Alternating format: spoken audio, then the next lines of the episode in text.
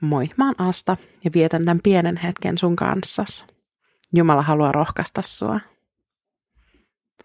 Lukaan evankeliumissa kerrotaan tilanteesta, jossa Jeesus seisoo Genesaretin järven rannalla.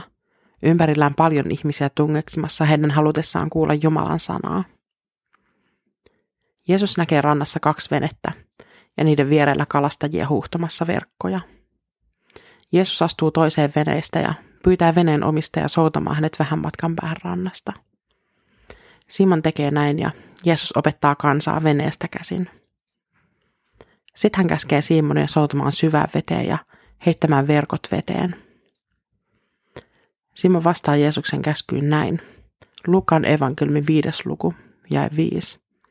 Opettaja, me olemme jo tehneet työtä koko yön, emmekä ole saaneet mitään. Mutta lasken vielä verkot, kun sinä niin käsket. Hänellä on takanaan turhauttava työyö. Saalista ei ole tullut lainkaan, ja sitten paikalle tulee vielä Jeesus suuri joukko ihmisiä kannoillaan. Jeesus, joka pyytää venettä lainaa. Simon soutaa Jeesuksen vähän matkan päähän rannasta. Luultavasti häntä ei myöskään haluttanut lähteä kotiin kertomaan vaimolle huonoja uutisia kalaonnesta. Simon tunsi Jeesuksen Jeesus oli ainakin käynyt hänen kotonaan ja parantanut tämän Anobin.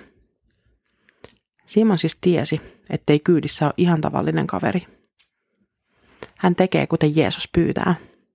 Soutaa tän ensin opettamaan kansaa veneestä käsin.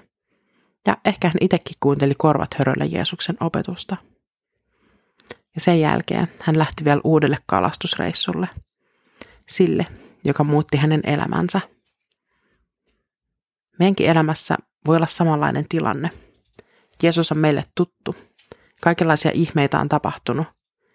Ei meille, mutta jollekulle tutulle.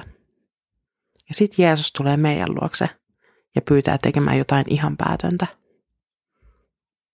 Simon noudatti Jeesuksen käskyä ja kalaa alkoi nousta veneeseen.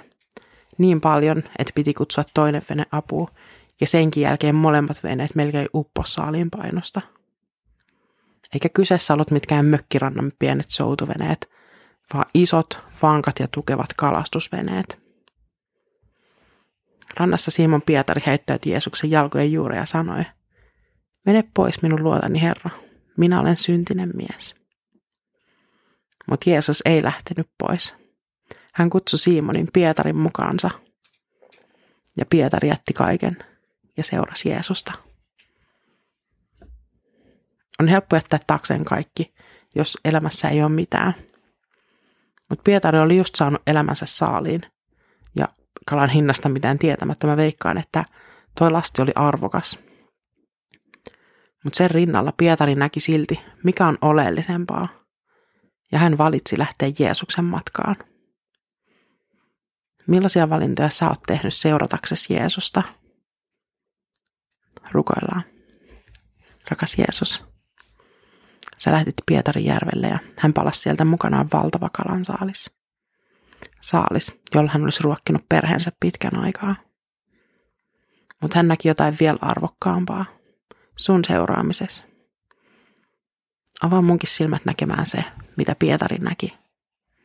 Se, miten paljon mä sua tarviin ja miten arvotonta mikään on verrattuna siihen, että sä kutsut kulkemaan sun kanssas.